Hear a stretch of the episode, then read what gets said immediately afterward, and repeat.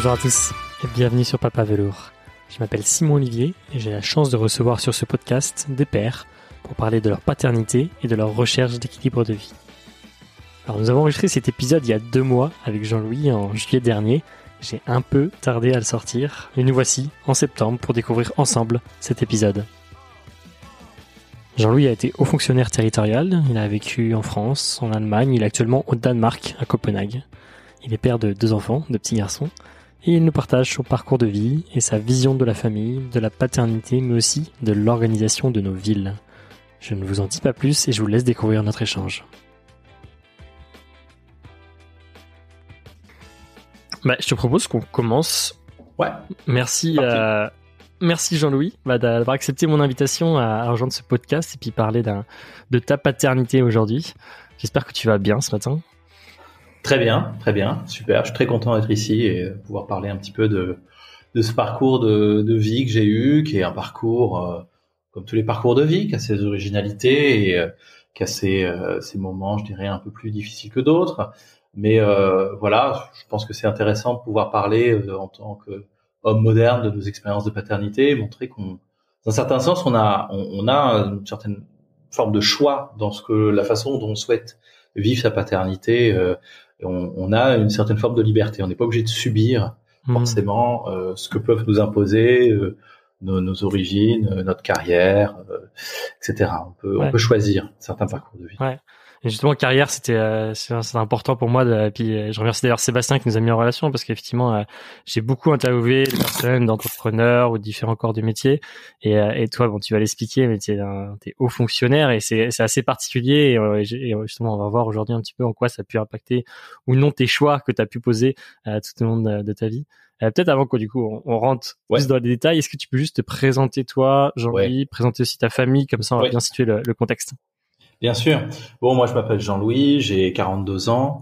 Euh, je suis originaire de Touraine, mais j'ai beaucoup beaucoup bougé euh, dans ma vie, dans ma carrière. Euh, j'ai une épouse, Lisa, qui est d'origine danoise, qui est danoise même. Et j'ai deux, deux enfants, deux fils, euh, Léopold, 3 ans, et Félix, euh, qui va avoir 2 ans en septembre. Donc voilà, une petite famille. et très vite, moi j'avais toujours eu envie d'avoir des enfants. C'est quelque chose qui me paraissait important dans un parcours de vie, et puis aussi parce que bon, au fur et à mesure de, de la vie, on, on, accumule des expériences, on accumule des savoirs, et, et moi je trouvais ça intéressant d'avoir à le partager à un moment donné avec, euh, bah, voilà, avec, avec, un enfant. Et puis j'avais aussi euh, l'envie d'être sur un modèle familial un peu différent de ce que j'avais pu connaître. J'ai grandi dans un, un, modèle un peu traditionnel. Euh, papa travaille, maman, maman est surtout à la maison, un petit peu d'activité associative, mais bon, un modèle un peu vraiment traditionnel ce plan-là.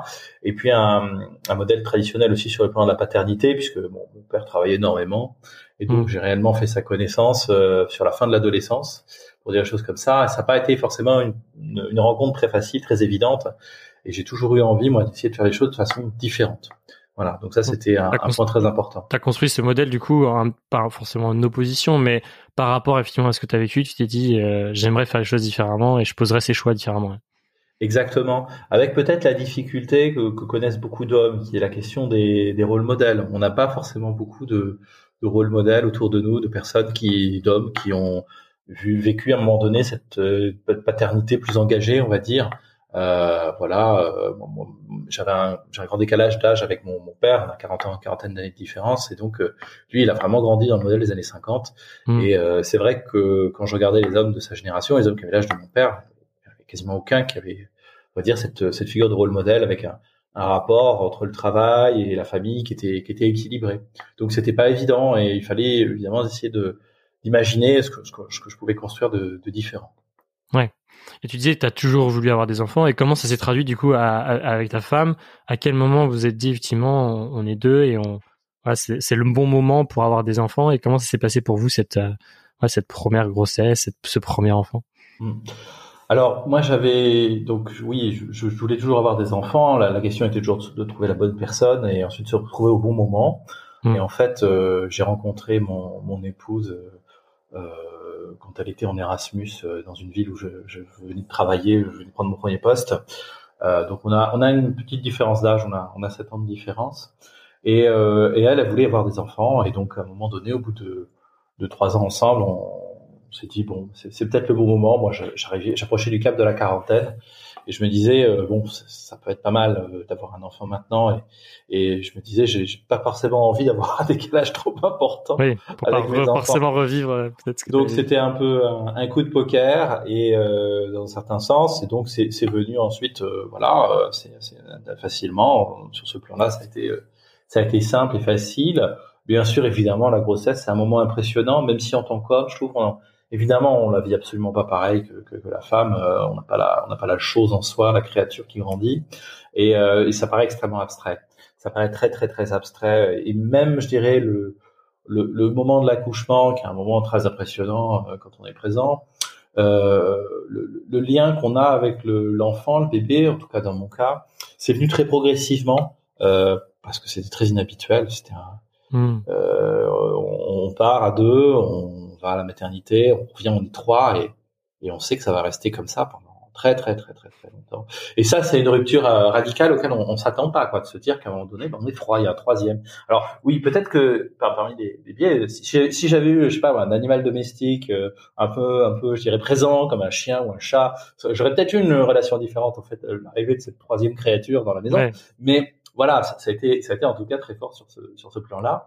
Et ce lien avec le, le bébé, il s'est fait très progressivement parce que c'est vrai qu'au début, euh, physiquement, euh, le bébé, il, voilà, en plus quand il est allaité, il est très très dépendant de sa maman. Euh, en tant en tant que papa, bon, on change des couches, on lave un petit peu, mais on a de fait beaucoup moins de choses à, faire et, les, les, rapports qu'on a avec lui sont évidemment moins engageants que le fait de. Ouais. Et tu t'es senti père tout de suite ou vraiment c'est tu dis la relation s'est construite progressivement, mais est-ce que le fait de dire ça y est, je suis papa, ça a été immédiat à la maternité ou ça a mis un peu de temps aussi à venir euh, à faire Ça met du temps parce qu'effectivement, il faut qu'on acquiert les nouveaux automatismes de l'arrivée de cette, euh, cette troisième personne dans la famille. Euh, ça, met du temps et, euh, et mais ça s'est renforcé parce que bon, à la naissance du premier, j'ai pris évidemment le congé le congé paternité de deux semaines dans la foulée immédiatement ce qui me paraissait pas tant pas tant pour l'enfant en fait, mais davantage pour euh, pour mon épouse parce que bon la la maternité c'est des coups l'accouchement c'est c'est une période qui est physiquement très éprouvante et après coup euh, avec la fatigue, les séquelles, etc. Moi j'avais très peur parce que j'ai eu des cas dans, dans ma famille de, de baby blues un peu dur et j'avais très peur qu'elle ait ça donc c'est surtout pour elle en fait, hmm. surtout pour elle que j'ai pris ces deux semaines et que après j'ai j'ai été très vigilant à en termes de temps de travail, à être présent, etc. Parce que c'est vrai que sur le plan purement du bébé, je me sentais un peu un peu démuni au début. Euh, voilà, la créature dépendait de sa mère à, 80%. Moi, j'étais là pour, euh, pour, pour le changer, pour l'habiller, pour l'aider à dormir, enfin, des petites choses comme ça. Mais le, plus fort, c'était c'était c'était avec, avec sa maman qui l'allaitait. Ouais. Et puis, euh, vous étiez en France là? À ce moment-là, vous étiez en France ou je sais plus Exactement, exactement. À cette époque-là, on vivait en France. Euh, on vivait en France, on vivait à Bordeaux précisément, qui est euh, une ville pas trop mal pour avoir des enfants. C'est une ville assez agréable. Euh, mais euh, et on a eu la chance d'avoir assez vite euh, des possibilités de, de, crèche et de garde euh, publique, euh, je précise, sans faire appel au piston. bien aussi à le préciser parce que ça c'est important de le dire. et en fait, moi ça a eu un impact très très très rapidement sur sur ma carrière parce qu'effectivement, combien même je savais que que voilà le, le, lien allait se construire dans le temps, je me disais qu'à un moment donné il fallait quelque chose de, de plus engageant euh, avec le petit. Et euh, en plus, j'étais à une phase un petit peu de transition puisque auparavant j'étais sur des donc des fonctions financières. Je travaillais à, la région Nouvelle-Aquitaine, je dirigeais 150 personnes dans les services financiers. J'avais des collaborateurs qui étaient répartis sur trois villes, Poitiers, Bordeaux, Limoges. Et donc, je passais beaucoup de temps dans les transports entre ces trois villes. Et en grosso modo, quand, quand j'ai su que le bébé arrivait, je me suis dit, c'est plus possible de continuer comme ça.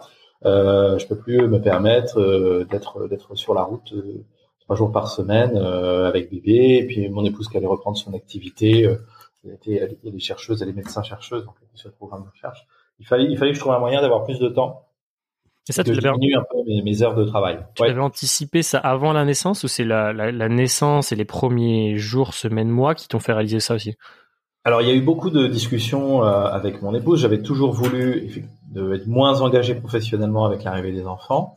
Mais le fait d'avoir une épouse qui elle-même a grandi dans des cultures nordiques, hmm. un rapport encore plus, je dirais, puissant à la, à la famille, m'a poussé aussi à, à, revoir certaines de mes, de mes positions pour être encore plus détaché de mon travail. C'est-à-dire que Euh, ma femme est danoise au Danemark. Le, le, congé parental, bon, il y a un congé de paternité, enfin, des congés au moment de la naissance de l'enfant, c'est une chose, mais le congé parental est beaucoup plus équitablement partagé. Il faut dire aussi qu'il est beaucoup mieux indemnisé.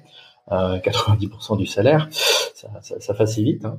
Euh, et, et, donc beaucoup d'hommes, beaucoup d'hommes le prennent euh, dans un système en plus qui légalement, c'est énormément renforcé pour vraiment pousser les hommes à prendre euh, des congés parentaux significatifs. Et il est quasiment impossible de toute façon d'avoir un mode de garde d'enfant avant qu'il ait 10 mois. Donc à partir de là, hmm. c'est très clair, euh, la maman et le papa doivent se relier d'une façon ou d'une autre. Et euh, là-dessus, bon, ma, ma femme m'a dit, bah, écoute, il faut, quand même que tu trouves une solution, parce que c'est vrai que si tu étais au Danemark, tu aurais 3-4 mois ou 5 mois que tu prendrais avec, avec ton fils. Donc je me suis dit, bon, bah, on va peut-être essayer de tenter un truc. Hein. C'est vrai que euh, avoir un enfant, c'est aussi un investissement, c'est-à-dire on y consacre du temps, mais à un moment donné, il faut aussi consacrer euh, voilà, une priorisation de certains, certains choix financiers. Et donc, je me suis dit que ça pourrait être intéressant de prendre trois mois de congé parental. Euh, pas tout de suite hein, après la naissance, parce qu'à nouveau, il est, il est, trop petit et trop dépendant de sa maman. Il faut attendre un petit peu qu'il est, qu'il est mûri, qu'il soit capable d'être un peu plus euh, dire autonome, disons que, que je puisse le, le, gérer à 100% en tout cas dans la journée. Ouais. Et donc, euh, quand il a eu six mois, je l'ai géré pendant trois mois avant qu'il fasse sa, sa rentrée à, à la crèche. Tu l'as géré seul du coup? Je l'ai géré seul en, congé parental. J'étais seul. Euh, voilà, ma femme partait travailler, moi je restais avec le Schtroumpf. Euh, je me promenais, je, je trouvais des routines. Euh, voilà, j'ai beaucoup beaucoup marché dans la ville de Bordeaux avec euh, avec la poussette. C'était l'automne en plus, c'était agréable il faisait pas trop chaud. Voilà, donc j'étais un peu homme au foyer pendant trois mois, ce qui, ce qui était une rupture radicale avec le rythme un petit peu trépidant que j'avais avant. Euh, voilà. Et comment comment t'as géré ça juste Comment t'as géré ça par vis-à-vis de ta fonction du coup? Euh, je, c'est peut-être un gros cliché, mais pour moi, euh, dans les hauts fonctionnaires, euh, faire un congé parental euh, pour un homme, ça va être ultra rare. Je sais pas si c'est vrai ou pas, mais c'est l'image que j'en ai. Comment toi t'as géré ça et comment aussi ça a été perçu par par les gens autour de toi et par l'administration peut-être? Alors la, la, naissance, l'arrivée de mon fils m'avait aussi considéré, m'avait aussi encouragé à considérer un petit peu mon évolution de carrière autrement, c'est-à-dire aller moins sur des postes engageants, euh, aller moins sur des postes qui sont très prudents et, et privilégier une certaine forme de flexibilité. Et donc j'avais entamé des démarches pour devenir magistrat financier. Et euh, donc mon, mon, fils étant né en février 2019, j'avais j'avais négocié pour pouvoir changer de, de, poste et donc aussi déménager sur la fin fin d'année 2019, décembre 2019. Donc euh, bon, mon employeur était parfaitement au courant de tout ça. Donc en fait, ça s'inscrivait, mon congé parental s'inscrivait aussi un petit peu dans une, une démarche de, de, sortie en sifflet quoi de mon activité. Mmh. Je, je, je, transitionnais euh, gentiment euh, vers ma, ma nouvelle vie sur des fonctions de magistrat financier où il y a énormément de souplesse, puisqu'en dehors de libérer, on peut travailler un petit peu où on veut, quand on veut, chez soi, euh, n'importe quelle heure du jour et de la nuit. Euh, donc, euh, mon employeur, je l'ai prévenu assez tôt, et puis quelque part, il n'y avait pas trop de choix. Oui. C'est aussi le confort que j'avais. La fonction publique a certains inconvénients, mais parmi le confort, c'est qu'on, tout cas, sur les, les types d'emplois que j'étais, j'étais pas en emploi fonctionnel, c'est-à-dire j'étais pas sur des sur des sur des, des sièges éjectables j'étais assez stable, donc euh, voilà, quelque part, je pouvais tout à fait euh, euh, me permettre de prendre cette, cette, prise de risque, surtout que je, je partais ensuite vers d'autres fonctions. Hmm. Là-dessus, avec beaucoup de pédagogie, j'ai expliqué à mon, à mon employeur que j'allais partir, et puis j'en ai aussi profité professionnellement pour pour me servir de cela pour avancer sur tout un tas de dossiers qui traînaient un petit peu en disant écoutez là là il va falloir avancer un petit peu parce qu'après je vais partir et puis après le temps que vous remplaciez ça va être six mois donc il va falloir avancer. Donc j'en ai poussé pour profiter pour booster plein de choses hmm. avant, avant, de partir en congé parental. Hmm. Et comment ça t'est perçu par les, les, les, gens que tu manageais aussi et par tes collègues, enfin les tes alter ego hein, peut-être aussi, je sais pas. Ouais. Alors les alter ego, euh, c'était effectivement moins évident. Il pouvait y avoir aussi des chocs de génération. Euh, quand on hmm. travaille avec des, des, gens qui ont 15 ans, 50 ans, qui sont plus proches de la soixantaine, c'est c'est pas forcément quelque chose qui est, qui est très bien compris. Après, j'avais la, comme je dirigeais des services euh, administratifs et financiers, j'avais énormément de femmes on va dire que 70% de mes agents étaient des femmes. Et ça, ça avait été au contraire très apprécié. Le fait effectivement que je que je m'engage euh, dans, dans, une paternité active, euh, ça avait été, euh, on va dire, un certain nombre de bons points qui avaient été mis à mon crédit. Donc ça, c'était bien. Et puis j'avais j'avais profité, euh, en tout cas sur Bordeaux, à montrer mon fils à tout le monde. j'avais montré un petit peu le, le, changement. Et puis je me disais aussi que je pourrais exercer un rôle de un rôle de rôle modèle vis-à-vis -vis des autres hommes euh, notamment des jeunes, des jeunes de ma, de ma direction, de mon équipe. Et j'avais à cette occasion, ça a été aussi l'occasion de parler, parce que c'est aussi quelque chose qu'on fait forcément beaucoup dans le monde du travail, avec les hommes surtout, de hmm. parler de la paternité. Ce qui est pas autant autant c'est très facile dans un univers professionnel quand on a beaucoup de femmes de parler de la parentalité, parce qu'évidemment pour une femme, ça, ça, paraît plus naturel de parler de ses enfants, les enfants malades, de la gestion des enfants, etc. Et donc, moi, quand je m'intéressais à mes collaborateurs, je passais souvent beaucoup de temps à parler euh, de leurs histoires d'enfants. En tout cas, c'est un très bon, euh, un très bon icebreaker euh, quand on veut, voilà, entrer progressivement dans des choses plus sérieuses. mais avec les hommes, c'était moins évident. Et le fait de faire un petit peu mon, voilà, ma, mon coming out de, de papa modèle entre guillemets, en, tout cas d'aspirant papa modèle, ça, ça a permis d'avoir des discussions qui n'avaient jamais eu lieu auparavant. Donc ça, c'était aussi intéressant sur ce plan purement humain. Hmm. Euh, dans, dans le cadre du travail. Voilà. Et, et à titre personnel, comment qu'est-ce que tu retires de ces trois mois du coup passés seul avec ton fils? Alors, ce qui est très intéressant, c'est que ça m'a amené à, à, voir la ville de façon complètement différente, puisque euh, je, je, sortais dans la ville à des horaires où je ne sortais jamais, hmm. c'est-à-dire en semaine, euh, voilà, en gros entre 10h et 16h, les villes ne sont pas du tout, pas du tout, du tout, du tout comme euh, comme comme sur les autres horaires. Et euh, ça m'a permis aussi de, de, me promener beaucoup en poussette et de réaliser aussi beaucoup de problèmes, de problématiques de, de, personnes à mobilité réduite. Mmh. Dans poussette, dans les rues de Bordeaux, les trottoirs sont parfois euh, très peu larges. Euh, il y a des, voitures garées n'importe comment. Enfin, sur le plan, je dirais, de, de l'accroissement de la sensibilité sur les personnes plus fragiles, ça a été une période très forte parce qu'évidemment, on, on, a déjà le, le petit bonhomme, hein, le petit bout de chou qui est fragile, il faut le protéger tout le temps. C'est pas quelque chose auquel on est forcément habitué. Et puis euh, voilà, le fait de se balader en poussette, d'être plus lent, d'être euh, d'être confronté, on voit la ville différemment et euh, on est beaucoup plus sensible après aux problématiques des, des, personnes à mobilité réduite et en situation de handicap. En tout cas, moi, c'est comme ça que je l'ai ressenti. Euh, ouais, puis ça t'a, j'imagine, permis de prendre aussi le temps de, de vivre un rythme totalement différent euh, exactement. que le rythme d'avant, quoi.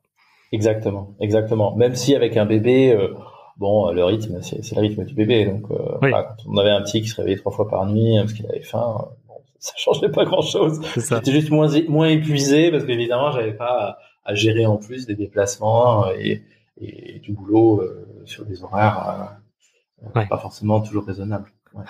Et, et, la, suite, du coup, ça ressemblait à quoi? À quel moment tu je, je, sais plus à quel moment du coup vous êtes reparti euh, vivre euh, dans les pays nordiques, mais à quel moment effectivement vous avez quitté la France? Et toi comment ça s'est passé pour toi le changement aussi de, de boulot? Et peut-être que tu racontes après ce passage aussi peut-être de, de 3 du coup euh, à 4.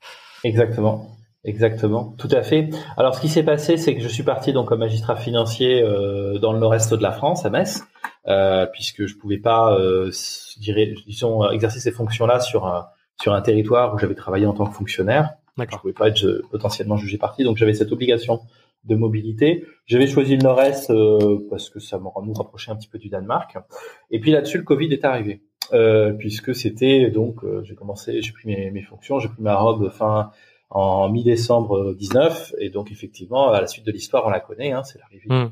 L'arrivée du Covid euh, au début moi je, pendulais entre Metz et Bordeaux ce qui se fait très bien quand on a 6 heures devant soi pour prendre un TGV euh, mais euh, mais aussi comme je pouvais travailler aussi à, distance voilà j'y allais deux trois jours par semaine et le reste j'étais à Bordeaux mais on avait pour projet de tous déménager sur sur Metz à la mesure aussi où le travail de mon épouse était en train d'évoluer. Voilà. Donc le Covid est arrivé là-dessus. On s'est retrouvé coincé euh, à Bordeaux, confiné euh, dans, un, petit appartement euh, de 80 mètres, non 60 mètres carrés, avec avec le petit. Et puis en fait, on, on, avait déjà l'idée d'avoir un deuxième enfant et et, et mon épouse était tombée enceinte. on avait la première échographie le lendemain de l'annonce euh, du premier confinement. D'accord. Donc euh, voilà, ça s'est fait comme ça. Donc on s'est retrouvés euh, tous enfermés là, tous les trois avec avec le deuxième qui était en route dans dans l'appartement. c'était une, une, volonté de votre part de les avoir très rapprochés, enfin rapprochés? Une volonté ou une, une inconscience. Enfin, disons qu'on avait on avait envie de d'avoir des enfants assez proches en âge pour qu'ils puissent. Euh, ça nous paraissait plus simple à gérer, peut-être aussi, a priori. Hmm. Euh, et puis pour qu'ils aient aussi beaucoup beaucoup de choses à partager, qu'ils soient très proches. Et puis en plus le hasard a fait que voilà, c'est deux garçons, donc euh, ils partagent euh, beaucoup beaucoup de choses. Donc la, la, la deuxième grossesse, bah, c'était évidemment très différent, à mesure où il y avait le confinement, et puis en même temps j'étais sur des fonctions professionnelles qui étaient qui étaient beaucoup plus souples. Donc j'ai pris bien sûr un congé paternité à, à la naissance du deuxième. Voilà, à l'époque on avait déménagé à Metz j'ai pas pris de congé parental parce que j'étais sur des, des, conditions de travail qui étaient extrêmement souples, c'est-à-dire que je pouvais passer énormément de temps. Euh, je pouvais tout à fait euh, garder euh, garder mon fils qui était tout petit, donc et, et, rester à la maison travailler. C'est un, travail de magistrat financier, c'est un travail on a beaucoup de travaux sur dossier, donc on peut faire ça un petit peu comme on veut. voilà, on, est davantage jugé sur ce qu'on produit que sur la, la façon dont on le produit en termes de. De, de, temps et de, de voilà. Donc euh, j'ai profité de cette souplesse et j'ai pas eu besoin de prendre un, un congé euh, paternité. Et puis, mais cependant, ce qu'on a remarqué, c'est qu'avec l'arrivée du deuxième enfant, on, on, a eu, euh, on a constaté que ça nous prenait tous énormément de temps et que ça allait être difficile, euh, en tout cas pour mon épouse, de prendre une activité professionnelle à plein temps, tout en tout en ayant les deux enfants à gérer et puis moi, etc. Et puis le Covid aussi nous a fait beaucoup réfléchir sur sur ce dont on avait envie. Et, euh, et puis, euh, mon épouse avait euh, avait assez peu d'opportunités en France après ce qu'elle avait fait. Et, en revanche, au Danemark, il y avait beaucoup de choses intéressantes pour elle à valoriser de ce qu'elle avait pu faire. Donc, on s'était dit, c'est peut-être le moment en fait de tenter quelque chose de très différent. Euh, et donc, on a envisagé au bout de, ouais, après un an et demi de, de, cette nouvelle vie, de cette nouvelle carrière, de, de partir au Danemark.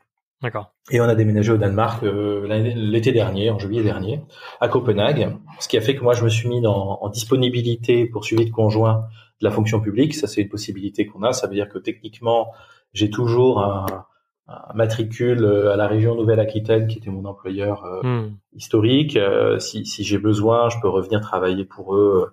Il suffit que je leur écrive et normalement ils doivent ils doivent me trouver une position. Euh, mais comme je, mon épouse euh, et ça maintenant euh, contrat au Danemark, je, je, peux tout à fait créer mon activité de mon côté.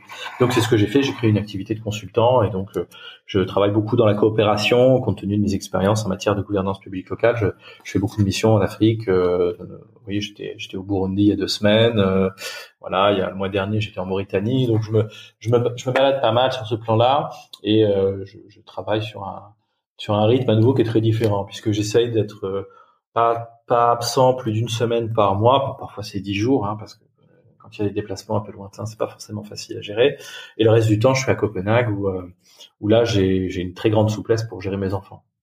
Et oui, j'ai envie juste de m'arrêter juste sur le, moment. Euh, enfin, on va parler de, ta vie depuis un an, mais juste sur le moment où vous avez pris cette décision euh, c'est une question radicale à la fois d'un point de vue professionnel aussi personnel du coup de quitter la France et de, de suivre euh, suivre ta, ta femme là-bas euh, qu'est-ce, qu'est-ce qui a été mis dans la balance et comment toi t'as pris cette décision? Comment vous avez arbitré ensemble pour pour en arriver là?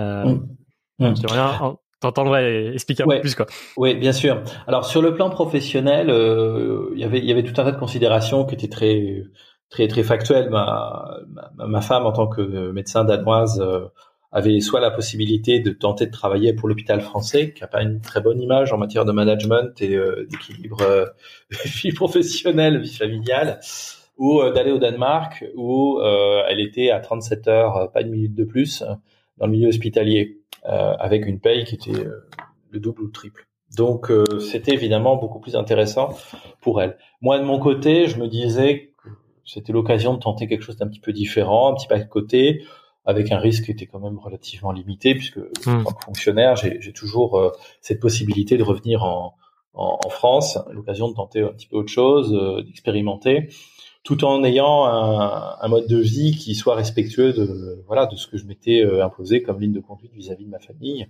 Et dans un pays où en plus, bah, j'ai une belle famille qui peut aider, on se rapproche euh, des origines de mon épouse, euh, dans un pays qui a une culture qui est très très très très très orientée vers la famille et vers l'enfant. Ça c'est ça c'est très très fort. Je sais pas si hmm. tu as eu l'occasion d'aller à Copenhague, mais on, on, est dans un pays euh, où d'une part, bon, il y a la question du temps de travail. Hein, les Danois ne font pas d'heures supplémentaires, ils sont aux 37 heures, mais ils font pas une minute de plus. Déjà, ça change beaucoup de choses. Et euh, c'est très très très fréquent, donc évidemment de voir des papas seuls en poussette avec des petits, parce que il y a ce congé parental qui est pris par la quasi-totalité des, des, papas. Enfin, vraiment, c'est même, c'est même très légalement difficile de ne pas le prendre. Il faut vraiment être indépendant et avoir des contraintes très fortes pour justifier de ne pas le prendre. c'est quasiment imposé. Euh, et, et, on est sur une ville qui est elle-même conçue pour les enfants, très très favorable aux enfants. Sur Copenhague, vous avez sur la commune de Copenhague, vous avez 600 000 habitants à peu près. Il y a 125 terrains de jeu.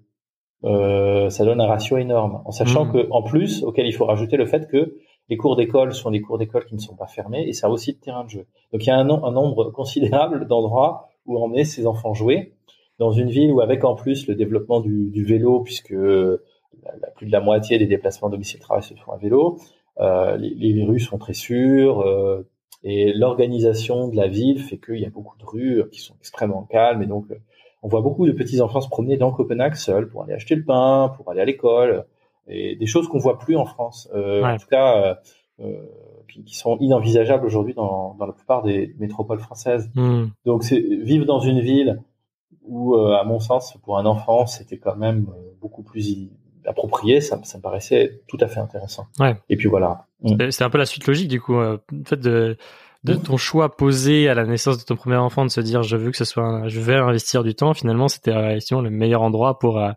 pour euh, que tout ça se mette en place quoi. Exactement. Exactement. Ça me paraissait paraissait être le, meilleur endroit. Euh, et puis il y a toute une culture de pédagogique qui est, qui est, très différente de la culture française. On travaille beaucoup beaucoup au Danemark sur les, les soft skills, sur la l'autonomie, sur euh, l'empathie, euh, et beaucoup moins euh, dans une vision euh, française très rigoureuse, très scolaire, etc. Il y a, donc c'est très intéressant de voir par exemple la façon dont les crèches sont organisées à Copenhague. dans les crèches, le sol c'est de la terre, les enfants jouent dans la gadoue. il y a des arbres fruitiers des pommes qui tombent et qui peuvent manger comme ils veulent. et à partir de l'âge de 3 ans, c'est le cas de mon fils, pour, une grande partie d'entre eux, ils sont euh, deux semaines par mois en forêt. Il y a un petit bus qui va les chercher le matin euh, à 8 heures. Il les emmène dans une forêt où ils sont dans la forêt. Ils font des activités dans la forêt. Sauf si vraiment il y a un temps abominable où là ils ont un petit un petit local fermé où ils font des activités en intérieur. Mais disons qu'ils sont très élevés à l'extérieur hmm. et euh, dans un rapport à la nature qui est différent. Et les Danois travaillent beaucoup à nouveau sur les soft skills, sur, sur l'empathie notamment, ce qui est très intéressant et euh, sur l'écoute. Et euh, derrière, je tiens à rassurer, ils ont des résultats PISA qui sont meilleurs que nous. Donc, hmm. comme quoi, c'est pas incompatible avec derrière un, plus tard un apprentissage rigoureux de, de l'écrit, de la lecture et des mathématiques. Voilà, c'est pas parce qu'on on, on, travaille les soft skills que pour autant euh, le reste est sacrifié. Ouais. Donc c'est Qu'est-ce que, ça te dit du coup sur le modèle français, toi, du coup, qui a connu un petit peu le, la petite enfance là, du coup, avec ton petit fils à Bordeaux, euh, dans les crèches, etc., public de, de Bordeaux, et ce que tu as vu du coup à Copenhague, qu'est-ce que qu'est-ce que t'en retires un peu? En plus, avec ta vision un peu euh, voilà administration euh, ou fonctionnaire, qu'est-ce que t'en retires sur le modèle français? Bah, moi, ce que j'ai vu dans les crèches françaises, c'était d'abord un point positif. Hein. J'ai, j'ai vu qu'il y avait des professionnels qui étaient de, des gens très engagés, euh, qui, qui, qui, faisaient vrai, qui croyaient vraiment à ce qu'ils faisaient, qui étaient très motivés. Mais euh, on a à côté une espèce de, de culture ultra protectrice. Euh, l'ambiance dans les crèches françaises, elle est un petit peu euh, paramédicale hein, par certains aspects. On est sur des espaces qui sont euh, extrêmement propres. Euh, les, les, les, les, assistants sont, sont, habillés comme des, comme des aides-soignants. Enfin, on est sur une ambiance aseptisée. Et euh, je trouvais que c'est très dommage parce qu'effectivement, ça fait grandir tout petit les enfants dans des espaces clos, fermés, euh, avec plein de plastique. Euh, et là-dessus, c'est pas forcément idéal. Mais en même temps, quand on discute avec les, les personnels, ils disent souvent oui, mais bon, c'est les parents qui demandent ça, qui demandent de plus en plus de sécurité, euh, de plus en plus qu'on protège les enfants, et donc ils ont de plus en plus de mal aussi plus tard à, l'époque scolaire de faire des sorties, d'essayer de, faire des activités un petit peu innovantes. C'est, c'est pas forcément facile, et je pense qu'on est dans un système où on, ne favorise pas assez euh, une certaine forme d'autonomie de ces, de ces établissements pour qu'ils puissent tenter des choses nouvelles et, euh, et, notamment au niveau scolaire, on laisse pas assez d'autonomie aux, aux, écoles pour pouvoir développer des solutions innovantes, parce que je pense que les personnels seraient ravis de le faire, et les parents, pour peu qu'on les qu'on les emmène avec et qu'on change progressivement le, le, logiciel pour être dans une logique de d'autonomisation des individus, on pourrait arriver aussi à faire des choses intéressantes. Ouais. Donc, euh, je, je suis pas désespéré, mais c'est vrai que on, on, est de plus en plus à essayer de protéger, protéger, protéger, dans, alors que dans la société danoise, on a plutôt essayé de donner de l'autonomie. Mmh radicalement différent. Ouais, super intéressant. Et, et l'autre rapport, j'imagine aussi de, mais qui est, qui est né de votre euh, couple du coup euh, franco-danois, c'est le côté multiculturel. Est-ce que du coup tu vois déjà aussi des choses, je sais pas, même comment vous gérez le, les multilangues à la maison, comment, c'est quoi peut-être l'impact pour peut-être plus sur ton fils aîné, mais ouais. comment ça se passe? Ouais, c'est pas facile en fait parce que c'est plus compliqué que je, je, ne le pense. Moi, au début, je me suis dit euh, bon, avec ma, mon épouse, on, on parlait beaucoup français à la maison parce que elle avait envie de travailler sur le français. Moi, je baragouine le danois, mais je, je vais pas dire que je le parle. Je le comprends. Je comprends beaucoup de choses, mais je le parle pas. Et euh, en arrivant au, et, pour parler entre nous et qu'on quand on veut pas que les enfants comprennent, on parle en anglais. C'était un peu ça, l'espèce d'articulation. Et en arrivant au Danemark, euh, moi, je me suis aperçu que mon fils a appris le danois beaucoup plus vite et bien mmh. mieux que ce que je le pensais, au point que maintenant, on est dans la situation où euh, son français se dégrade et lui-même ose plus parler français. Ah oui. Donc euh, c'est un peu, un, moi c'est quelque chose qui me qui me préoccupe effectivement. On essaye de lire énormément d'histoires en français, de, de, lui présenter toujours des choses attractives, euh, des livres en français, des, chansons en français, etc. Mais il n'est pas assez exposé à la langue, donc euh, on, essaye de réfléchir à des solutions qui soient davantage exposées à la langue et qu'on arrive à équilibrer les, les niveaux de langue. Parce que son, son, danois est très bon et il a un niveau de vocabulaire et de, de flexibilité qu'il a perdu complètement en français.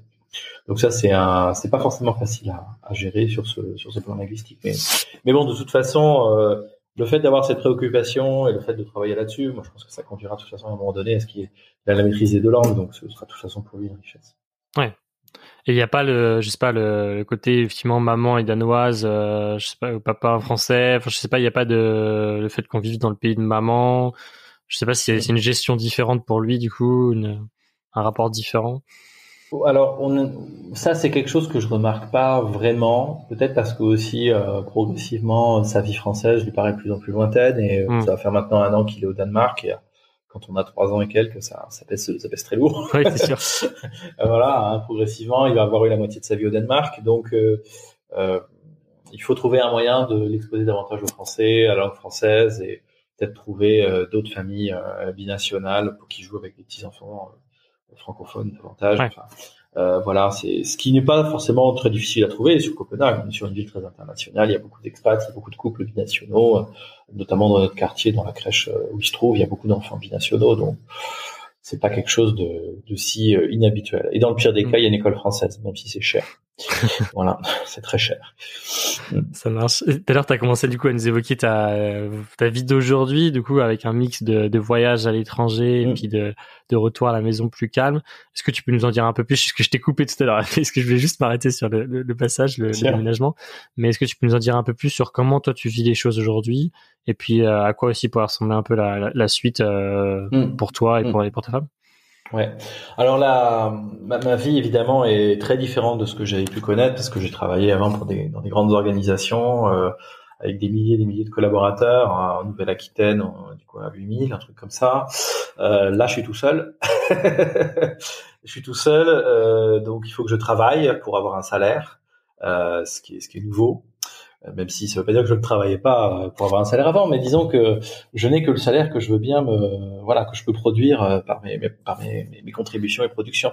J'ai pas énormément de difficultés à trouver du travail parce qu'en cherchant un tout petit peu, compte tenu de mes expertises, de mes langues, et puis progressivement des expériences que j'accumule, je, je va dire que ma valeur marchande est, est assez élevée. Le tout est d'arriver à équilibrer, comme, comme je te le disais, pas partir tout le temps, euh, arriver à avoir un, niveau de revenu correct euh, en, en, moyenne, parce que évidemment quand on est consultant indépendant, c'est très très irrégulier. On peut avoir des mm. mois où ça va être euh, le double ou le triple de ce dont on a besoin, et puis il y a des mois où ça va être extrêmement calme, où il va pas se passer grand chose.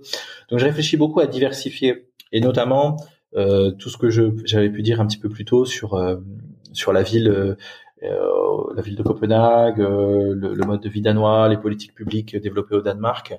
Ça, c'est des choses qui intéressent beaucoup quand j'en parle autour du moi, dans mes dans mes anciens, euh, dans mon réseau professionnel d'avant. Euh, les, les, collectivités françaises, les acteurs publics français sont très intéressés par les solutions développées au Danemark, et donc j'essaie de développer euh, des visites de terrain en fait. Et euh, j'ai déjà eu pour l'instant deux, deux, collectivités françaises qui sont venues me voir, Toulouse Métropole sur le vélo, et puis la semaine dernière le département du Lot sur plein de sujets, énergie, transport, les, les collèges Et donc, euh, pas que dédié à l'enfance du coup, de manière générale. Pas dédié sur, oui, sur tout un tas de thèmes, mais l'enfance se retrouve partout. Enfin, hmm. peut-être pas dans la thématique des énergies, mais en tout cas sur les transports, on retrouve l'enfance euh, très présente, puisque euh, les, le, fait d'avoir des villes qui soient apaisées, euh, très calme, euh, très favorable à l'enfance. C'est en grande partie lié à la façon dont les transports sont pensés.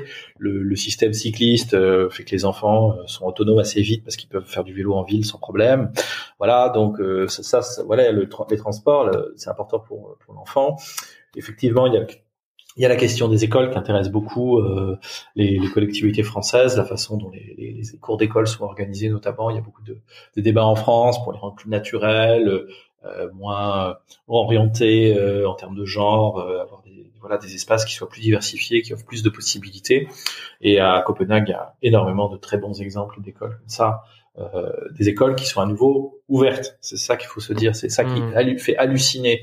Et je peux le comprendre les, les, Français qui viennent ici sur en période scolaire, c'est qu'ils voient, ils vont dans une rue et puis ils voient, ils croient que c'est un parc parce qu'en fait il y a seulement une différenciation d'un petit muret de 20 cm, mais non, c'est la cour d'école de l'autre côté. Et les gamins jouent et ne sortent pas dans la rue parce que ils ont été euh, conditionnés, en tout cas disciplinés à ne pas le faire.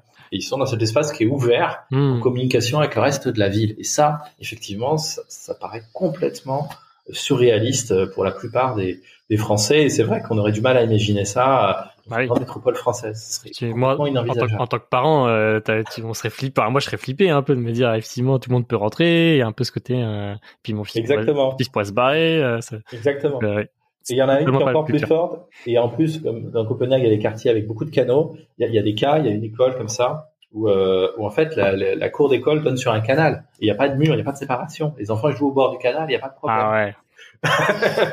mais c'est lié à une culture de la responsabilité qui est différente et d'autonomie. L'idée, c'est de dire, bon voilà, vous êtes autonome. Ce que je trouve aussi très intéressant, c'est que dans toutes les cours d'école, et crèches compris, il y a des espaces pour faire du feu. Les gamins font du feu. Ah ouais. À l'âge de 3 ans, ils font du feu. Ils jouent avec le feu. Trop bien. C'est des trucs. En termes d'autonomie, euh, évidemment, c'est très fort. Mais franchement, ce serait inenvisageable. Ouais, on aura pas, de loi. Culture, ouais. en termes de réglementation et, et, même en termes de culture, hein, euh, mm voilà, on a, on a tendance à être un peu surprotecteur. Ouais. Bon, quand tu, quand tu me dis que ton fils va faire des séjours en forêt, euh, ça pose à l'âge de 3 ans. À l'âge de 3 ans déjà, je me dis ok, c'est tellement différent et bon, je, bon, je sais pas si c'est, ouais, je sais pas si, si ça, ça a l'air d'être mieux quand même, je sais, mais c'est différent en tout cas. Mais c'est différent et euh, mais c'est aussi ça, ça, conditionne aussi un rapport différent à, à l'espace, à l'environnement. On est dans un pays en plus où le climat est rude. Hein, la température hmm. moyenne euh, au Danemark c'est 8 degrés, hein, donc euh, il fait froid, l'hiver il fait sombre, il pleut. Donc euh, de par le fait qu'ils aient beaucoup d'activités en extérieur, c'est, simplement c'est que ça, ça, les oblige un peu à vivre dans le pays où ils sont quoi. Oui. et, et, et c'est vrai qu'un gamin danois est beaucoup moins chic qu'un gamin français. Hein. Il est en général vêtu euh, avec des vêtements euh, matelassés, chauds. En hiver, il ressemble à un petit marin breton avec un ciré intégral euh, hmm. rembourré, une espèce de, de, combinaison de ski étanche. Et, c'est vrai que ouais, c'est un peu plus rude sur ce plan-là. Le climat est rude, mais c'est c'est en même temps compensé par par l'empathie, par tout, tout cette espèce de concept là, de confort, euh, de confort intérieur, de fameux Hugue là, on vend des, on, vend des bouquins là-dessus dans les rayons de développement personnel hein, dans les librairies françaises. Euh, ça, c'est une réalité. Le, le fait d'essayer de, de construire des espaces où les gens se sentent bien, sont cosy à l'intérieur parce que l'extérieur est assez hostile et à l'extérieur ils y sont ils y sont quand même souvent très petits. C'est aussi une autre aussi une hmm. différence culturelle importante. Et, et, il me semble qu'en plus du coup de ce que tu fais là, donc, euh, pour la ville de mmh. montrer la ville de Copenhague, tu es aussi acteur euh, dans une association en France sur la Exactement. au sein de l'administration sur les rôles de, sur les notions de parentalité. Qu'est-ce que tu peux me dire sur ce que vous essayez de mettre en place du coup dans ce mouvement? Peut-être rappeler un peu l'historique du mouvement oui. et, euh, et de voir peut-être les vos dernières actualités. Enfin, qu'est-ce que vous arrivez à, à faire au sein de la fonction publique? Oui, oui, oui, merci. Oui, c'est. Alors, je suis, je fais partie d'une association professionnelle qui comprend les, les hauts fonctionnaires de, de mon espèce, c'est-à-dire les administrateurs territoriaux, les ceux, qui sont euh, euh, l'équivalent des, des énarques, mais dans la, dans les collectivités locales. Et dans cette association, on a créé il y a quelques années un groupe qui s'appelle Égalité professionnelle, qui vise à, d'une part, bah, faire du, du, lobbying pour faciliter les carrières féminines, notamment sur les, les hautes strates d'administration, qui sont souvent euh, imparfaitement féminisé. Donc on fait un, fait de l'empowerment, on, on fait de la sensibilisation, etc. Et sur la question de la parité de la parentalité, on travaille également, euh, et ça intéresse beaucoup d'hommes, sur la question justement de l'équilibre des temps. Parce que en en, discutant entre nous, on, s'est aperçu qu'en fait le, le, le, nœud essentiel de la de la de la de, l'équilibrage de la parentalité dans les métiers qui sont les nôtres, qui sont des métiers qui sont assez chronophages, c'est juste la question du temps principalement. Hmm. L'envie, elle est là. La plupart des jeunes hommes, euh, des jeunes papas, ils ont envie de passer du temps avec leurs enfants. Ils ont envie de passer davantage de temps avec leurs enfants. Ils ont envie de s'investir. Mais leur difficulté, c'est la question du temps. Et c'est un peu aussi la même chose pour les femmes, hein, d'ailleurs. Euh, le fait d'être sur des, des fonctions où, euh, où la notion du temps est, est très souple parce qu'on est très au-delà euh, des 35 heures, ça rend très difficile euh, l'exercice des charges de famille pour tout le monde en fait. Et ça, c'est, je trouve qu'on a un petit côté schizophrène en France, c'est-à-dire que d'un côté, on, on a, on a un temps de travail limité à 35 heures. Il y a beaucoup de métiers où euh, c'est respecté et donc là-dessus, euh, on a un bon équilibre. On peut avoir potentiellement si, si, si, un bon équilibre vie professionnelle, vie, vie, familiale, mais pour toute une série de métiers de, de cadres, euh, des métiers, on va dire à haute qualification, euh, c'est absolument pas respecté. Il y a un nombre considérable d'heures supplémentaires qui sont jamais payées et euh, ça a un impact très lourd sur la vie professionnelle et familiale. Donc on, a réfléchi à, à, mettre en place une, sorte de charte en fait de bonne pratique, une sorte de charte de respect des, des temps et de mmh. respect des notamment des temps familiaux. Euh, on travaille sur ce projet-là euh, qu'on aimerait euh, faire sortir et proposer aux acteurs publics qui souhaiteraient euh, s'engager sur ce sur ce point-là parce que ça a un impact et c'est aussi pour eux un élément d'attractivité euh, dans un contexte c'est toujours difficile de recruter des profils compétents et où à nouveau la plus jeune génération est de plus en plus vigilante de ces aspects-là. Les gens n'ont plus envie de travailler euh, euh, comme des fous et de pas avoir le temps de s'occuper de leurs enfants et avoir un employeur qui puisse dire bah, écoutez moi moi je m'engage à, à, respecter le temps de travail, à vous donner la souplesse pour que vous puissiez avoir l'exercice de votre parentalité compatible avec l'exercice de vos, de vos fonctions professionnelles très exigeantes ça, ça c'est un facteur d'attractivité pour les employeurs. Hmm. Donc on essaie de travailler sur ce sur ce projet-là. C'est un projet important. Puis évidemment, on fait beaucoup de sensibilisation, de témoignages, et, et ce qu'on fait aujourd'hui est un, un, très bon exercice pour euh, voilà montrer que euh, il est possible euh, de concilier une carrière et une, une vie familiale active, euh, que c'est une question de choix en hmm. grande partie et qu'on peut y arriver et qu'on peut y arriver, qu'il faut pas avoir peur de tenter.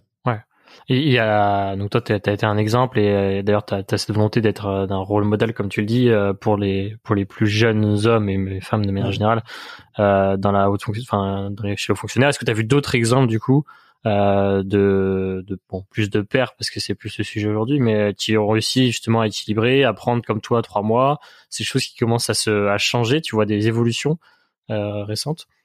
J'aurais du mal à, à mesurer dans le détail puisque effectivement, maintenant que je suis un petit peu plus loin, c'est hmm. plus difficile pour moi d'entretenir le lien avec le avec le réseau. Mais en tout cas, euh, c'est un sujet de conversation. Ouais. C'est un sujet de conversation.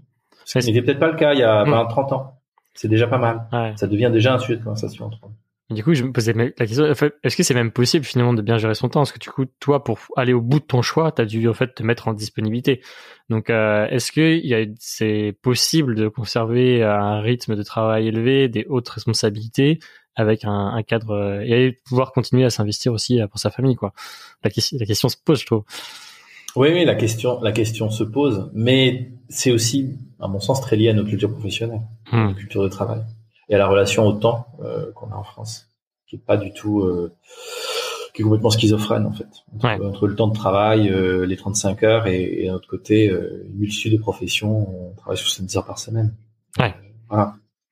on, on l'a bien vu, hein, quand, quand, on regarde dans, dans, le pays où je me trouve, la façon dont les hommes et femmes politiques vivent, par exemple, voilà, leur paternité-maternité, c'est pas du tout absurde de, prendre un congé maternité, paternité, euh, quand on est euh, femme ou homme politique ou fonctionnaire au Danemark. C'est tout à fait normal. Hmm. C'est complètement normal. Je connais des gens qui sont conseillers ministériels. Donc en France, on sait bien que c'est des gens qui travaillent 90 heures par semaine.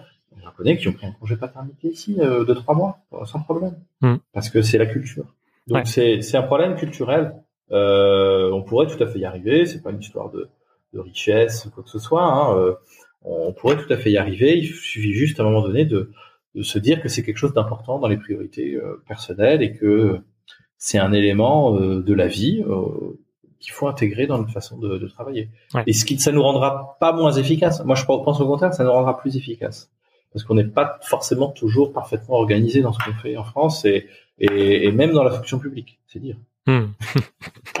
et est-ce que du coup, pour toi, tu penses que ça doit venir du politique pour faire changer les choses Parce que du coup, euh, si on dit que c'est la culture, euh, que c'est quelque chose qui va se mettre sur le temps long, en quoi du coup le, politique doit euh, justement prendre ces sujets-là euh, On parlait tout à l'heure du fait que bah, pour Danemark sur les huit premiers mois, tu ne mm. peux pas trouver de crèche parce que finalement les, les hommes politiques, enfin la, la classe politique s'est dit on va investir plutôt sur les parents et on va mettre de l'argent sur les congés paternité plutôt que mettre de l'argent dans les crèches. Est-ce que du coup c'est le politique qui doit intervenir pareil de la même manière en France pour faire changer la culture ou tu penses que ça va venir des gens et de cette nouvelle génération qui a envie de plus de s'investir? Moi je pense que le politique, euh, le politique ne fait que que la, la population le pousse à faire. Euh, donc, je hmm. pense que la, la logique, c'est plutôt d'essayer de, de, militer euh, là où on peut, dans des associations, euh, dans son travail, pour essayer de faire comprendre que voilà, ce sont des enjeux importants, c'est essentiel. on voit bien aujourd'hui derrière tous les impacts que ça peut avoir d'avoir des, des, des, des, équipes familiales qui sont qui sont pas pas, idéales dans, dans l'éducation, etc. On sait bien que toute la société y gagnera d'avoir des pères davantage engagés, des pères davantage présents. Euh, les, prisons sont pleines de d'enfants qui, qui ont eu des, des, problèmes avec leur papa. Enfin, c'est quand on creuse un petit peu. Donc, euh, euh je pense qu'on a tous un, un, rôle à jouer individuellement, à essayer d'une part d'essayer de vivre selon nos convictions, premièrement, et puis à le faire savoir et, euh, et, je pense que au sein des entreprises, au sein des organisations publiques, euh, on peut tout à fait pousser déjà pour avoir des chartes de bonnes pratiques et, euh, et s'assurer que voilà, on arrête d'organiser des réunions à 18 heures, on essaie d'être efficace sur la gestion de notre temps, on essaye justement de tenir davantage compte des, des, contraintes de familiales pour les femmes et, et les hommes et, et, de plus en plus les hommes. Et puis voilà, on n'a pas peur quand on quand on décide de de, de, vouloir s'investir en tant que père, de, de, le dire, de le montrer et, et quelque part d'avoir un rôle d'exemple. C'est, je pense que le, le politique suivra euh, d'autant plus facilement que, que les individus concernés euh, hmm. se, se, bougeront. Et on l'a vu d'ailleurs sur la sur l'allongement du congé euh, paternité d'un mois et c'est effectivement c'est c'est issu de la société civile qui qui, qui s'emparait du sujet et qui a poussé du coup euh, que ça ça fasse évoluer les choses et j'espère que du coup votre charte euh, au sein de la ouais. votre administration aura de l'impact aussi. Euh. Oui. Oui, moi je pense que la prochaine bataille importante ce serait ce serait d'augmenter d'augmenter les indemnisations des pour, pour, le congé parental et pour que le congé parental puisse être pris sans distinction de, de, de genre euh, hmm. euh, pendant pendant deux trois mois. Déjà, ce serait ça aurait un impact important. Et je suis pas certain que ce soit si cher si on doit mesurer derrière les impacts euh, en termes d'éducation, en termes de dépenses publiques. L'un dans l'autre, c'est un investissement qu'on fait. C'est pas une dépense, c'est un investissement. Et potentiellement, c'est peut-être on va mettre un peu moins d'argent sur les crèches et, et, un peu plus sur les parents. Finalement, on serait peut-être rentable, quoi. Exactement. C'est ce que je pense. Ah c'est vrai qu'on a, évoqué ce sujet avec Tristan Champion qui, a, qui avait euh, vécu aussi dans les pays nordiques et qui a, qui a aussi analysé ça. Et c'était vraiment intéressant de, de voir. Et, et c'est vrai qu'on est un petit peu toujours à tête le, nez dans le guidon j'ai envie de dire. Et parfois si on regarde un peu plus de recul si on investit un mmh. peu à long terme effectivement euh, on se dit qu'il y a des belles choses à faire. Et, et bon parfois mmh. c'est dommage, c'est dommage de dire qu'on n'aurait pas investi au bon endroit parfois à l'échelle de notre pays mais bon j'espère que ça va faire évoluer les choses. En tout cas, c'est toutes les toutes les toutes les contributions, toutes les, les activités, toutes les ouais, même c'est votre association. Je pense que c'est ça qui aura de l'impact et finalement même tu vois le, à toute petite échelle ce, podcast et toutes les activités qui peuvent, enfin tous les tous les médias qui peut y avoir autour de la parentalité. Et j'espère aura un impact sur sur ces sujets-là. Quoi. Hum. Exactement, exactement. Mais je pense que que le, la différence majeure que je vois entre les Scandinaves et, et nous, c'est que les Scandinaves, en tout cas sur beaucoup de sujets sont davantage dans des logiques de prévention que des logiques de, euh, de, de, de voilà de soins a posteriori. Hmm. Ça, ça, vaut pour la santé, mais ça vaut aussi pour la pour l'éducation. On est davantage à prendre euh, en amont les, les problèmes, en favorisant l'engagement des parents à tout niveau, euh, plutôt que derrière essayer de corriger euh, le tir après euh, quand il y a, quand les parents ont été défaillants. Euh, voilà. Et c'est la même chose pour la santé. On développe énormément ici euh, la prévention, euh, le, le, sport, euh, pour justement que les, la population soit en meilleure santé, plutôt que d'avoir ensuite à soigner du diabète, de l'obésité, etc. Hmm. Ouais. Encore une fois, je pense que c'est vraiment très lié à la culture du coup de, de ces pays-là. Quoi. Hmm. Super. Bah écoute, Jean-Louis, on arrive, on arrive un peu à la fin de notre notre échange. Et peut-être euh, les dernières questions que je pose souvent, c'est un peu comment comment toi tu te forces à, enfin tu cherches à progresser en, en, en tant que père. Est-ce que tu mets des choses en place? Est-ce qu'il y a des ressources que tu utilises? Mmh. Alors, pour progresser en tant que père, euh, on passe beaucoup de temps à parler avec mon épouse et à décortiquer le comportement des, des petits. Euh, que ce soit sur le plan individuel et puis la façon dont ils interagissent entre eux parce qu'ils sont hmm. assez proches en âge. Donc on passe énormément de temps à essayer de décrypter et on essaie de travailler justement pour euh, dans une logique préventive. C'est-à-dire qu'au début, moi je voyais que le grand et le petit se, se, se, chamaillaient très souvent. C'est très agressif, très violent et donc euh, au début, euh, un petit peu spontanément, on est venu aussi avec une posture qui était qui était une posture policière quoi pour essayer de les séparer, essayer de, de faire la paix à tout prix et et, et on s'est dit non, il faut, il faut trouver un, ça marche pas, ça marche pas d'abord. Euh, il faut trouver une autre, une autre posture. Et donc on s'est dit qu'on allait développer autre chose. On allait développer l'empathie. On allait développer le fait que euh, le grand, notamment, euh, regarde davantage son petit frère, regarde davantage, euh, voilà, euh, ce qu'il fait, et qu'on essaie de renforcer le lien entre eux pour de façon positive pour diminuer l'agressivité. Je prends un exemple très concret. Typiquement, le, le petit est triste, pleure il a besoin de son doudou. Bah, plutôt que ce soit nous qui allions lui donner le doudou, on va demander au grand, tiens regarde ton frère, ton frère comment il est, il est triste, bah, va lui donner le doudou. Voilà. Et le, le, grand, le grand va donner le doudou au petit. le petit est reconnaissant. Et l'inverse, euh, évidemment, on le fait aussi très souvent comme ça. Hmm. Et par, pour plein de petites choses, ça peut être un doudou, ça peut être un gâteau, ça peut être un, un biberon, n'importe quoi, pour vraiment les encourager à interagir entre eux sur des choses positives, qu'ils se fassent plaisir l'un à l'autre en fait, et, ça contribue beaucoup à, améliorer la, relation entre les deux. Bien sûr, ils se chamaillent toujours, hein. quand ils veulent même jouer, ils se chamaillent forcément toujours. Mais on essaye vraiment de les faire réfléchir en matière euh, d'empathie euh, mmh. pour, pour qu'ils soient dans une relation qui soit euh, bienveillante entre eux. Ça, c'est l'inspiration, l'inspiration scandinave un peu ça du coup. Absolument, absolument, absolument. Oui, je tiens à préciser, oui, sur le plan de l'empathie, euh, en Scandinavie, il y a des, en tout cas au Danemark, il y a des cours d'empathie. Enfin, c'est un point du, du programme scolaire euh, depuis une vingtaine d'années. Euh, ils ont souvent des, des séances, euh, une ou deux heures par semaine, où ils essayent de, de, débriefer un petit peu les situations de tension, de conflit qu'ils ont pu avoir au sein de la classe. Euh, et développer justement bah voilà l'analyse des sentiments de l'autre et, et donc euh, mieux vivre ensemble dans, dans, des classes où en plus ils font énormément de collectifs, ils font mmh. énormément d'activités en collectif. Euh, tous les matins ils chantent ensemble, ou ils dansent ensemble, euh, ils font énormément d'activités, d'évaluation même. La, plupart des, des, évaluations sont basées sur des projets en collectif. Donc l'empathie, le, le, le, rapport à l'autre, c'est quelque chose de très très important dans, dans, ces cultures et donc on essaie de travailler là-dessus aussi avec nos enfants entre eux pour pas qu'ils se disputent trop. Génial, génial. Et peut-être une dernière question du coup, qu'est-ce que qu'est-ce que tu dirais euh, au, Jean-Louis qui qui prend cette décision, qui, est, qui est encore à Bordeaux entre ses dans ses trajets euh, Poitiers Bordeaux et qui euh, effectivement prend cette décision de se dire bon bah on, va avoir un enfant. Euh, ouais. On va avoir un enfant. Va avoir un enfant. Je, fais ce choix-là. Tout va changer. Tout va changer. N'aie pas peur. Ouais. Faut pas avoir peur. On, on, a toujours des moyens de rebondir. Euh, c'est sûr, mon, mon, chemin de carrière va prendre un, voilà une direction totalement différente, euh, mais c'est une forme d'aventure aussi. Je pense que voilà, avoir un enfant, c'est une aventure, c'est une vraie aventure. C'est peut-être même la plus grande aventure qu'on puisse vivre. C'est une magnifique conclusion, ça. C'est parfait. Mais écoute, merci beaucoup pour euh, pour cet échange. Merci pour tout ce que tu nous as confié et puis partagé euh, ton expérience à la fois de haut fonctionnaire et puis aussi au Danemark, qui est vraiment passionnante. Et donc merci pour ça. Et puis euh, je te dis à, à, très vite. J'espère que Simon, votre association va avoir de l'impact euh, au sein de l'administration. Merci, euh, merci beaucoup en tout cas de, de m'avoir permis de m'exprimer euh, sur ton antenne. Et puis euh, moi, je reste à, à disponibilité des, des, personnes qui veulent en savoir plus, qui veulent échanger, et, que le sujet intéresse avec très grand plaisir pour leur parler du Danemark ou peut-être de mon petit parcours de vie. Voilà. merci beaucoup. Merci beaucoup. Ouais. Ciao. Merci. Ciao.